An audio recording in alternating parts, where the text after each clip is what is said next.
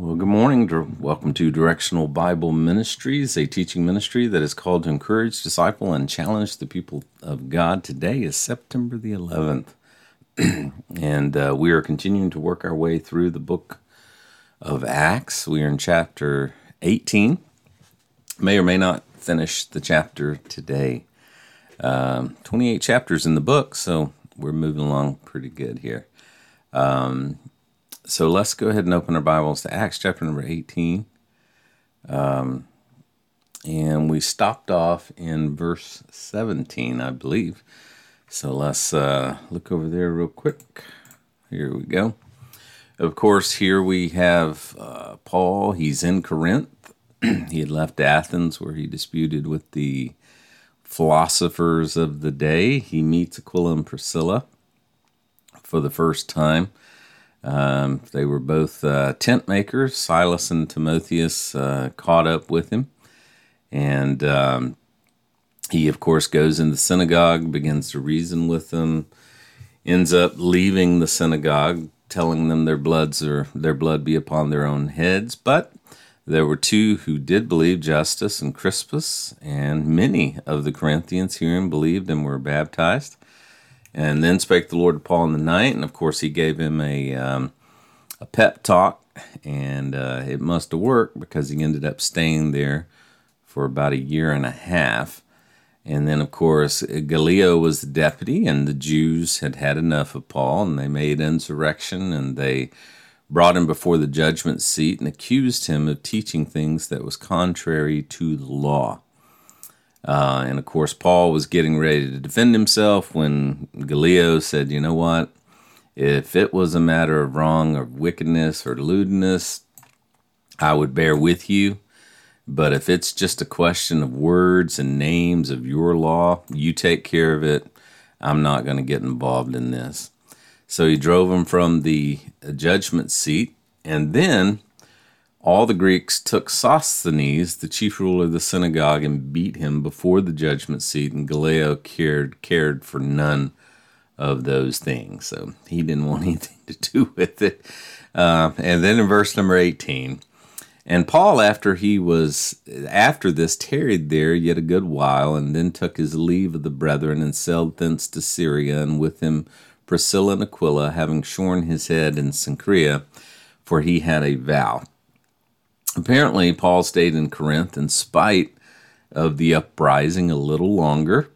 Um, and then he decides to head back toward Antioch. Um, this journey, as we're going to see, will take him through Syria, Cenchrea, Ephesus, Caesarea. He's going to do a brief tour into Jerusalem and then to Antioch, and that'll conclude his second missionary journey. But notice it does say that Paul had a vow. And this has been the subject of much speculation, something I've been trying to dig into uh, the past couple days. Whatever vow it was involved cutting his hair. Uh, see, it says here, and having shorn his head, for he had a vow.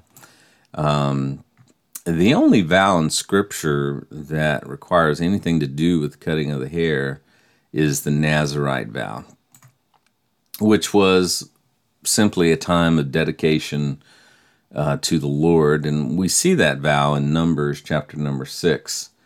Uh, whether a man or a woman will separate themselves to vow a vow of a Nazarite to separate themselves to the Lord. He shall separate himself from wine and strong drink. He shall drink no vinegar or wine or vinegar or strong drink, neither shall he drink any liquor or grapes, nor even eat moist grapes or dried. All the days of his separation he will eat nothing that is made of the vine tree from the kernels, even to the husk. And all the days of the vow of his separation there shall be no razor come upon his head, until the days be fulfilled in which he separateth himself unto the Lord. He shall be holy and shall let the locks of his head grow.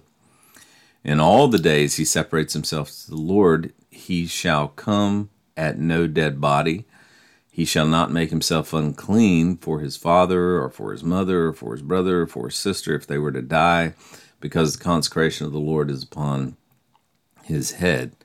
In all the days of his separation, he is holy unto the Lord. And if any man die suddenly by him, and he hath defiled his head of his consecration, then he will shave his head in the day of his cleansing. On the Sabbath day, he will shave it.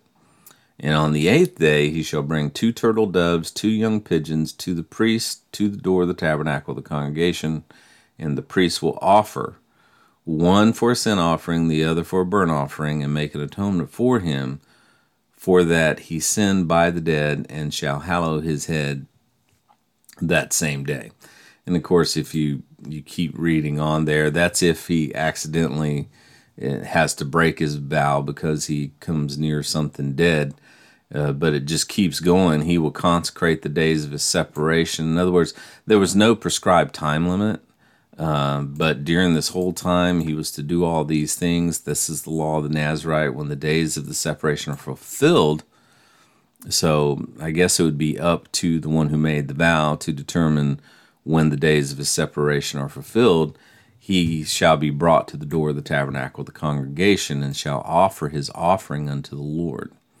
So that's the only vow that I see in, in the Bible that involves um, shaving of the hair. Um, and of course, there's five things that we see in regards to this vow. It was voluntary. Uh, no one was forced to do it. It could be done either by men or women. It wasn't just a male thing. Um, it had a specific time frame. it had specific requirements and restrictions. And at its conclusion, a sacrifice was to be offered. So, this is pure speculation on our part because we really don't know what Paul is doing here. But some will preach it dogmatically. I'm not willing to do that. Um, but one might speculate that this is exactly what he was doing in verse 21. When we get down to verse number 21, we're going to see that he does swing through Jerusalem um, on his way to Antioch.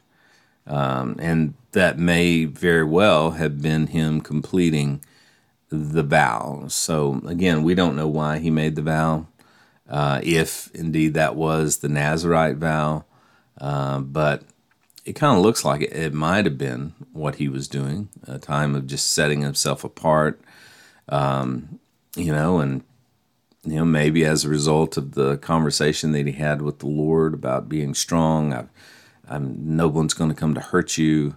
Um, maybe it was it was in response to a vow to the Lord, but we just don't know. There's not enough scripture there to tell us that.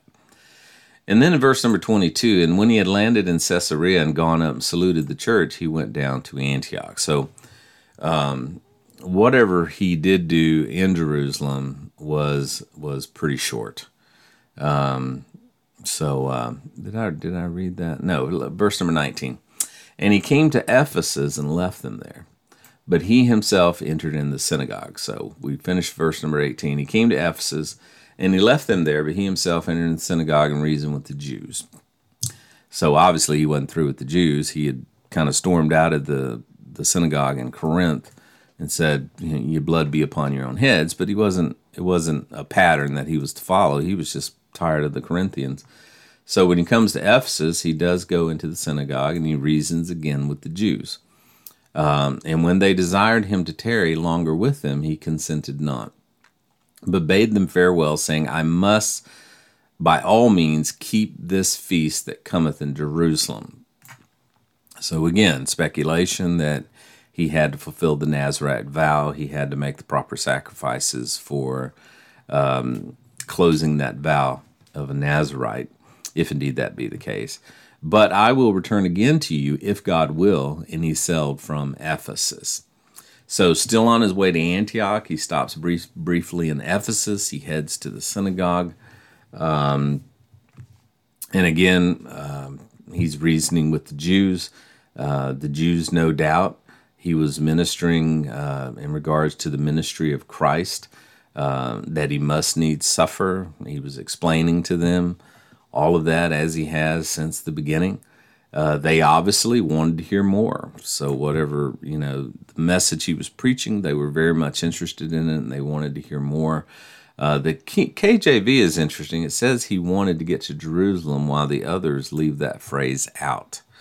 Um, this little phrase, I must by all means keep the feast that cometh in Jerusalem, that phrase is only found in the King James translation, um, which you know, I I personally, if you follow me, I I I am I would say that I am a KJV preferred. I really do believe that the KJV is the most accurate translation in the English language, and is based upon its underlying text. Uh, I believe that the received text, the majority text, is the most accurate text. Uh, and unfortunately, only the King James um, comes exclusively off those texts. Um, so, so it's really a, an argument not so much of the translation as it is the underlying text. Course, the New King James does the same thing, but it brings in notes and compares and contrasts with uh, with the other texts. Um, but um, anyway, I, I, personally prefer I read what the King James says first, and um, and then I compare and contrast what the others the others say. Just just not a fan of the modern day translations at all. I, I compare it to you know being a teacher in a classroom. You know, if I'm teaching an American history class and everybody's required to go by the exact same edition of the exact same te- textbook so that we're looking at the exact same words, um, to me, that's smart. Um, you know, even in college, you know, we tell the kids, you know, when they pick up their syllabi, it says you're going to go get the fifth revised version of this book, you know, but yet we come into the church house, we come into the uh, uh, Sunday school class, and everybody's reading out of 40 different translations. Uh, to me, that's just confusion. Um, and, you know, I just, I don't think the world needs another translation. Uh, it's a money making scheme as far as I'm concerned. Um, you know, the, the King James was a, has been around what 400 years, you know, and it's done fine. Uh, it doesn't matter what translation of the Bible had you have if you never read it, uh, and most do not. I, I, just think it creates a lot of confusion. So you know, I just parked years ago on just the King James in my study and in my teaching.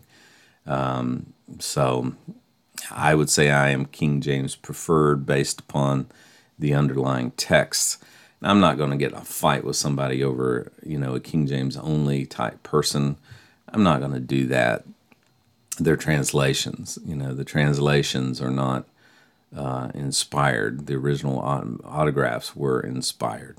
The you know, but uh, and we don't have those. Uh, but I do believe the KJV is the most accurate and that's the one I recommend to use. And New King James, um, I used that for years too.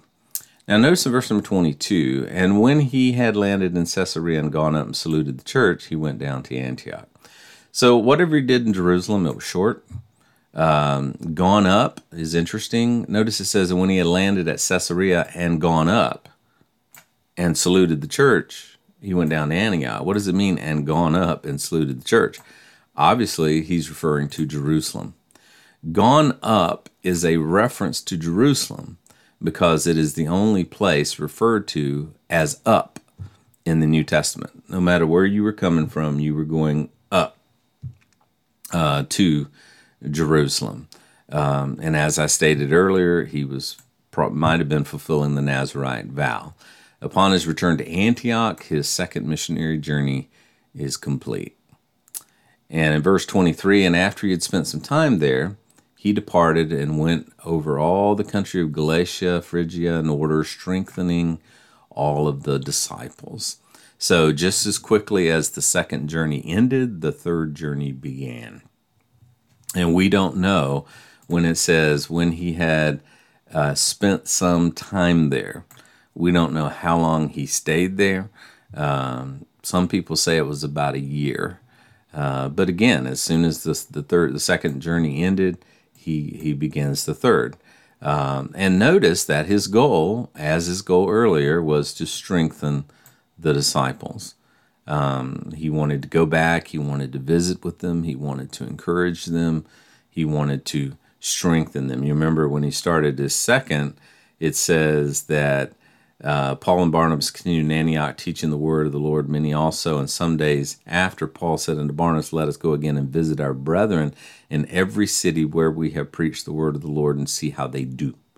So, both the, you remember the first missionary journey, he goes up in Asia, he visits all those churches, he returns to Antioch, he gives a report.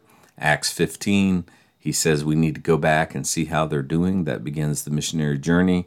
Now he's back in Antioch again, and he's already turning back around on his third missionary journey um, to see uh, how the disciples are doing. Um, and I and I think that's true. I think God has called us all to be disciple makers. Um, I, I've said this before. I believe that there should be three people in your life at all times: a Paul, a Barnabas, and a Timothy. Uh, a Paul is someone that I'll be honest with you, as you get older, is harder to get. Uh, Paul should be a mentor.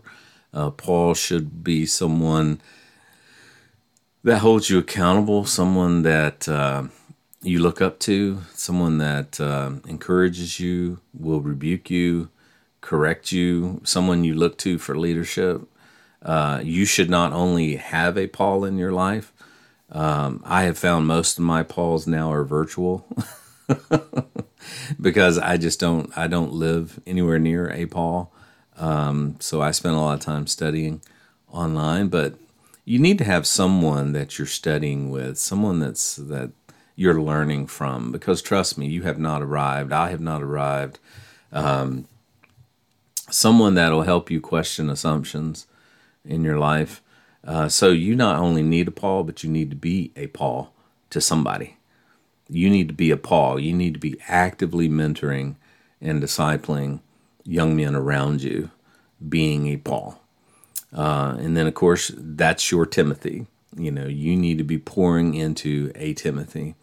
Um, and you also, you know, you not only need to be pouring into a Timothy, you need to be a Timothy to a Paul, you know, and, uh, and then also a Barnabas. Barnabas is your friends, you know, Barnabas is your peers. Barnabas or your brothers in Christ that are there to encourage you, to keep you going, to so we all need those men in our life. Paul's, Barnabas's, and Timothy's. I think we should strive to have those people at all times around us. And there's nothing wrong with sitting down and saying, okay, who's my Timothy? Who's my Paul? Who am I being a Paul to? Uh, who's my Timothy? Who's who's my Barnabas. I think I think you need to to try to actively have those people in your life. It may not always be all the time, but depending on where you are, you know. But you do. When I say where you are, it's not necessarily physically, but spiritually. Uh, you need to have those people in your life. I think it'll strengthen you. Um, you know, I have I have no problems getting Timothy's. You know, living in a community with with you know like eight colleges, uh, one of which is Christian.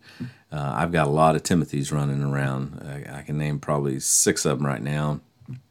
So, uh, but getting a Paul and even getting a Barnabas in your life can be tough. My Barnabases are online. Uh, you guys, to be honest with you. Um, so notice the verse number 24. Is that right? 24 and certain of the Jews, uh, and a certain Jew named Apollos, born in Alexandria, an eloquent man and mighty in the scriptures, came to Ephesus. So now we're introduced to Apollos from Alexandria. Again, remember that Luke is writing this account. Um, and notice that he says Paul Apollos was an eloquent man and mighty in the scriptures. Now, the word eloquent means that he was a fluent orator.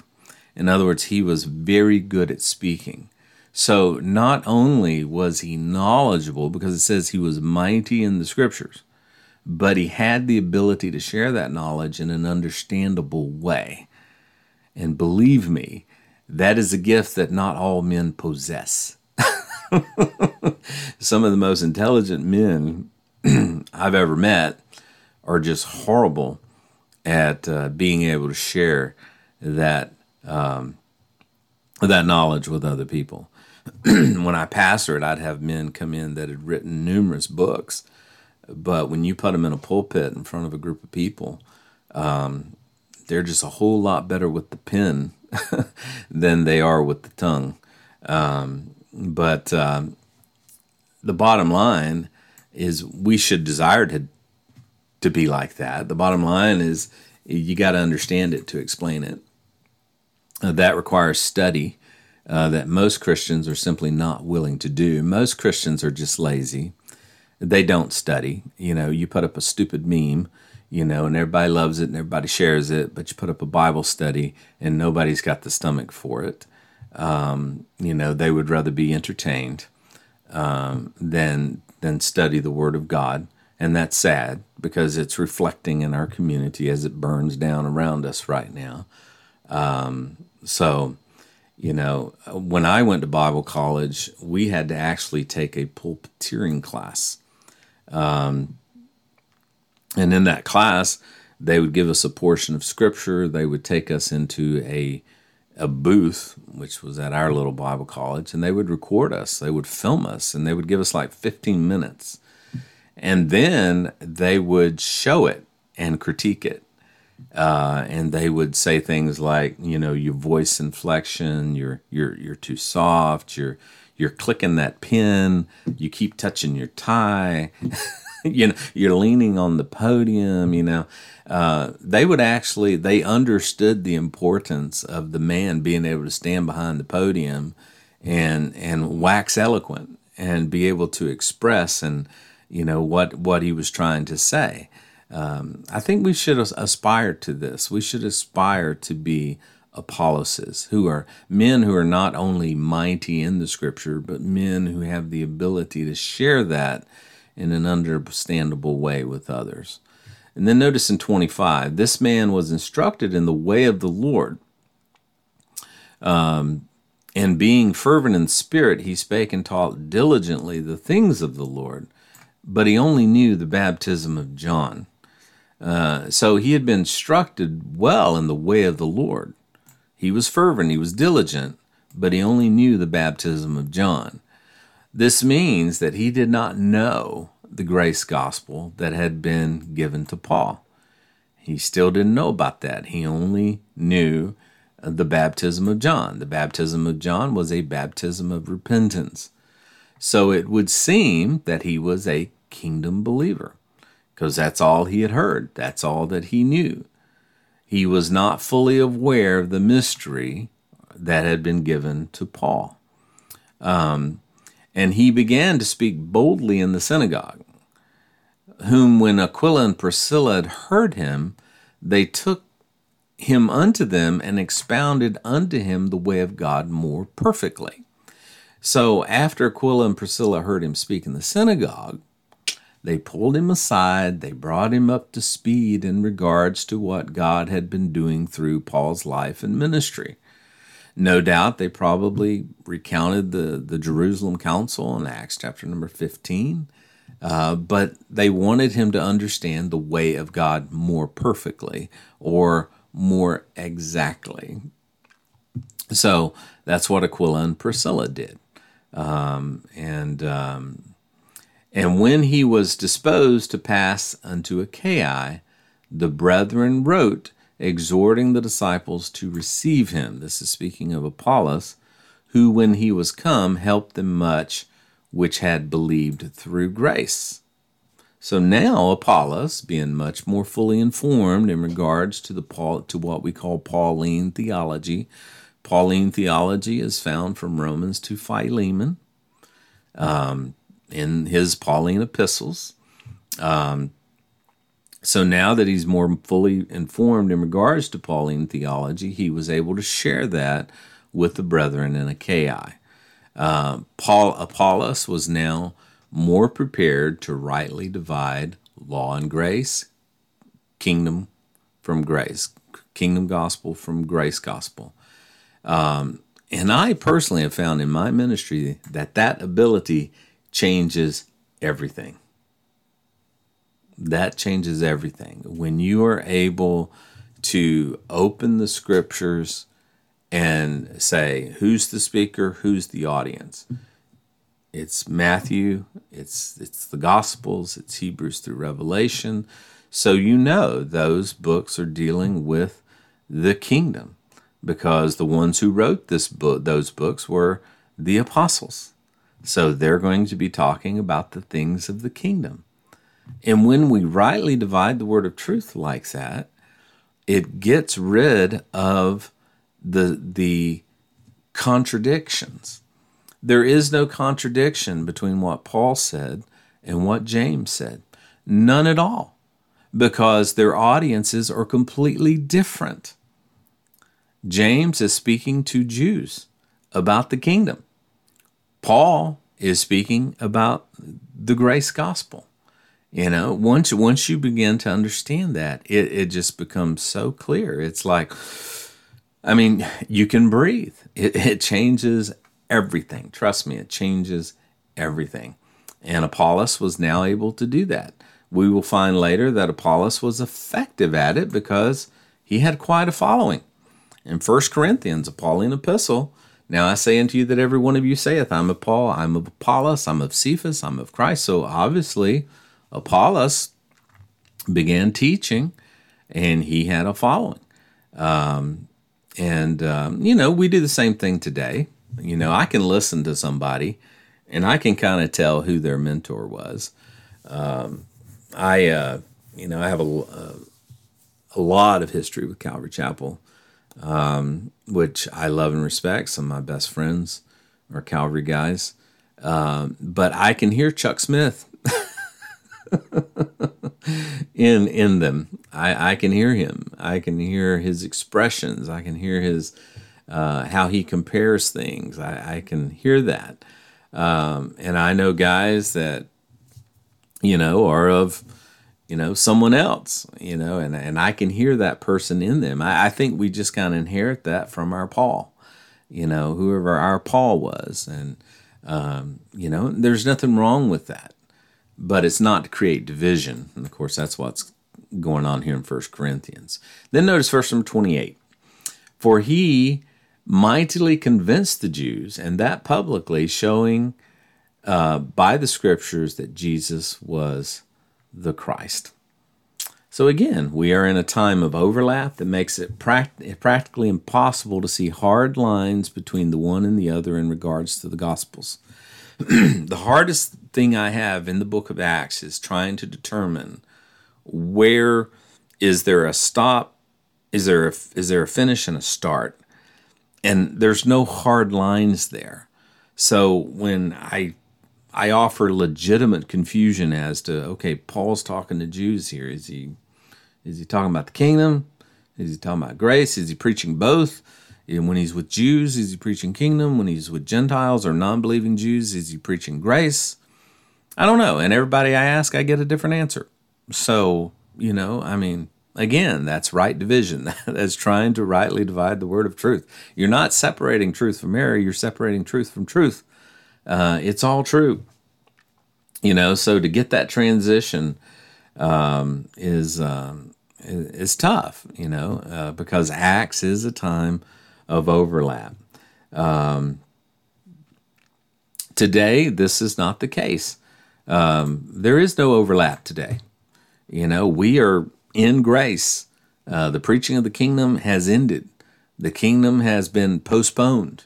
We should all be preaching the gospel of grace, which is simply believing in the Lord Jesus Christ, his death, his burial, his resurrection. We are not to be bringing the kingdom gospel to the table repentance and baptism. But yet, so many people do that today. Um, I, I made this little note here. The point of the kingdom gospel was to show that Christ was the Messiah. The point of the grace gospel is to show that Christ is the Savior. Um, there's a difference between the two because the audiences are different. Why was it so important for Apollos to understand that difference? because one was for national salvation and the other is for individual salvation. The kingdom gospel wasn't about an individual salvation. The entire nation had to repent and be baptized. The grace gospel is an individual salvation. One was going away, and the other was just coming in. Um, one would no longer eventually be effective, while the other will last unto the rapture. So it was important for them to set Apollos down, Aquila and Priscilla, and make sure he understood what was going on in regards to uh, the grace gospel, which was given exclusively to Paul. And then, of course, Paul got his Timothys and his Aquilas and his Priscillas and his, and his Apolloses who began to teach that gospel as well. So, anyway, that wraps up chapter number 19. So, today is Friday, and uh, we'll be back Sunday morning at 9 o'clock, and I'll put together all the studies Tuesday through Friday together. Encourage you to keep studying. Uh, God bless you guys. Good to see you as always. Um, hope y'all have a great weekend. Of course, today being September the 11th, I remember where I was. I was pastoring um, First Baptist Church, San Benito, Texas. Walked into my office that morning and I saw an expression on my secretary's face, and she had just heard about it. Her daughter had called her and told her about it. And um, so, you know, today's um, a hard day in our nation's history. So let's just keep praying for God to work in and through our nation, protect our troops, and um, you know. But the answer, it's not politics, and we know that. The answer to what's wrong with this world is not who gets elected on November the third. Uh, it's Jesus. Uh, and that's why I fight every day to stay out of. I don't always do it well, but uh, Jesus is what this world needs, uh, not another election. Um, and that's what we need to give them. Amen. Well, God bless you guys. Great to be with you today, and I hope you have an awesome one. God bless you.